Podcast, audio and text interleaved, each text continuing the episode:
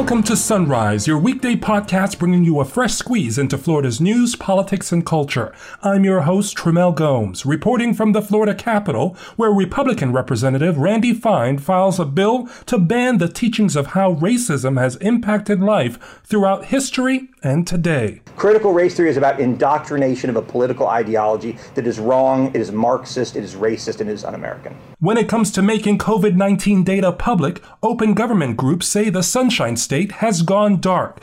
We do know that the total number of cases in Florida since reporting stopped in early June rose by more than two thousand percent. By the time that we filed suit. And lying in state, former Florida Chief Justice Stephen Grimes is remembered. We remember and honor the model of public service that he exemplified through his habits of true humility, steady leadership, and quiet dedication. On today's Sunrise interview, Michael Barfield, Director of Public Access at the Florida Center for Government Accountability, talks about their ongoing lawsuit to get the state of Florida, particularly the Department of Health, to resume sharing critical COVID nineteen data. Agriculture Commissioner Nikki Fried continues her weekly COVID briefing.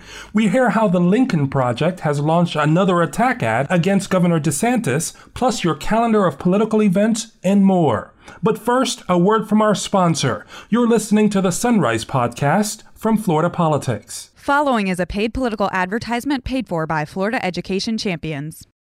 Online sports betting, it's legal and it's coming to Florida. With passage of our amendment next year, any tax revenues collected are required to supplement the Florida Educational Enhancement Trust Fund. Hundreds of millions of dollars in new revenue for students and teachers, with more choices and competition for Florida consumers.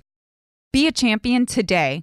Learn more and request your petition at Florida Education Champions dot com. And now the top stories on Sunrise for Thursday, September sixteenth. Today is National Guacamole Day. Did you hear that? It's also International Day of Listening, as well as National Collect Rocks Day. No, I didn't say kick rocks. On this date in sixteen twenty, English colonists aboard the Mayflower set sail for America, where they founded Plymouth, Massachusetts. In nineteen ninety-three, the sitcom Frasier debuted on N B C. And in nineteen twenty-eight, a Category four hurricane made landfall in Palm Beach County, destroying a number of small, low-lying farm communities from the water of Lake Okeechobee. Thousands drowned. Most residents in these areas were black migrant farm workers. Black survivors were forced to recover the bodies of all killed in the storm, and some people who refused to work were shot. Republican State Representative Randy Fine of Palm Bay announced the filing of House Bill fifty-seven, which would ban the use of critical race theory in training, policy, or any other context in all levels of government in Florida. Fine has been campaigning against what he believes has been the teaching of critical race theory to the employees in his school district. He held a press conference about it back in June. The way that you indoctrinate our children is by indoctrinating those who teach our children. Critical race theory started as a way of examining laws through the lens of race and how policies and the way society is structured can keep the powerful in power. Republican leaders across the country helped to propel the idea of teaching the topic as taboo, and now the mere mention of critical race theory is controversial. Critical race theory is about indoctrination of a political ideology that is wrong, it is Marxist, it is racist, and it is un-American. Florida State Board of Education banned critical race theory from public school classrooms in June, adopting new rules it said would shield school children from curricula that could distort historical events. We should teach our history, but we should not teach children that people are innately good or bad or racist. The current rules say classroom instruction must be factual and objective and may not suppress or distort significant historical events. The Lincoln Project has rolled out a series of attack ads against Republican governors, but claims Governor Ron DeSantis is the worst of them all. In Florida, the new hotbed of the pandemic, ambulance service is overwhelmed by emergency calls. Florida is in crisis. Where is Governor Ron DeSantis? Laughing it up in New Jersey, raising money for himself. He ran as a mini-me Donald Trump. Build the wall. Now he's trying to prove he's more Trump than Trump and doesn't care how many Floridians have to die. Ron DeSantis, the worst governor in America. The Lincoln Project was founded by longtime G O P political consultants angered by their party's direction under former President Donald Trump. Texas Governor Greg Abbott also was hit with an ad. Florida Agriculture Commissioner Nikki Fried offered this update yesterday during her weekly COVID briefings. As we approach another tragic milestone, we fortunately are, stand, are starting to see some light at the end of the tunnel as the number of daily cases and hospitalizations continue to trend downward. Today, the U S Department of Health and Human Services reported ten thousand five hundred thirty-nine COVID hospitalizations and two thousand six hundred three COVID patients in I C Us in Florida. Next up, the Sunrise interview with Michael Barfield, Director of Public Access at the Florida Center for Government Accountability.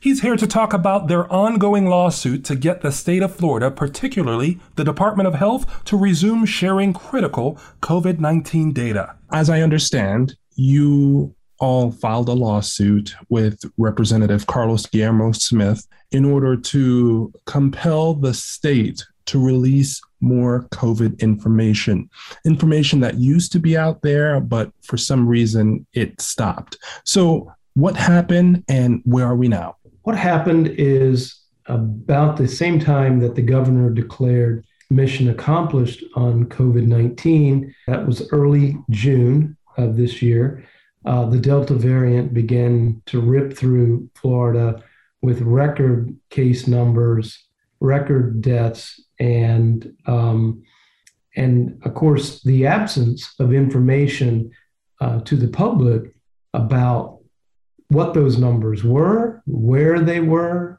what county, uh, and, and other socio-demographic information such as age groups, et cetera. So uh, we...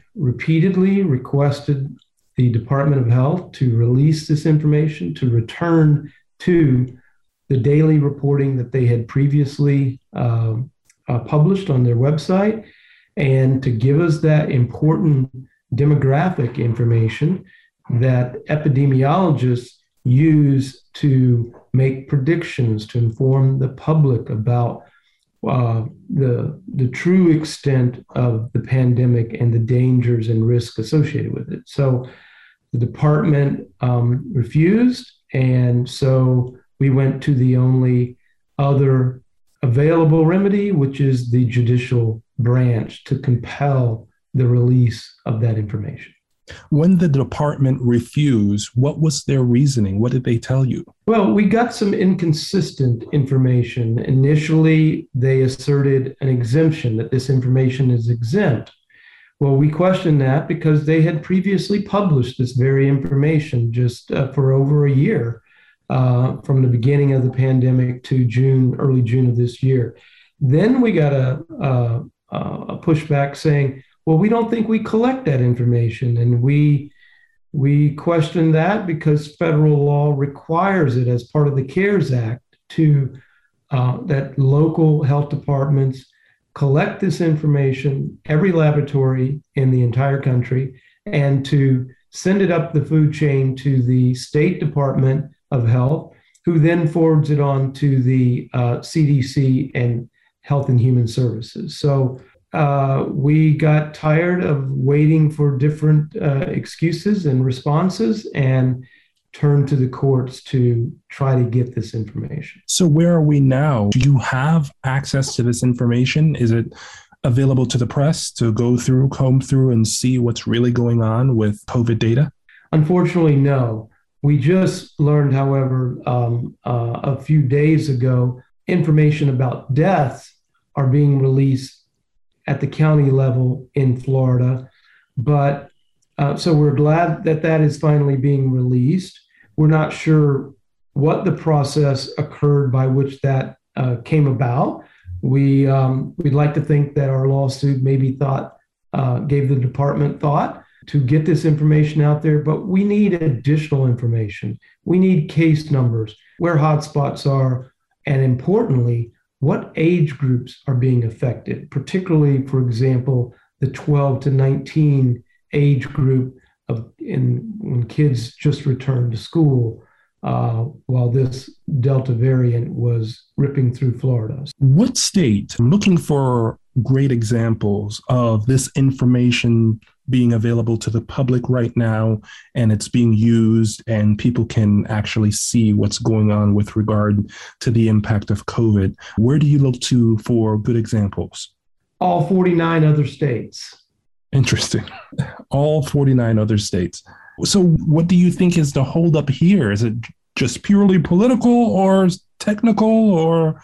You know, the short answer to your question is that the fight over mass, COVID, anything related to COVID has become a highly charged partisan issue.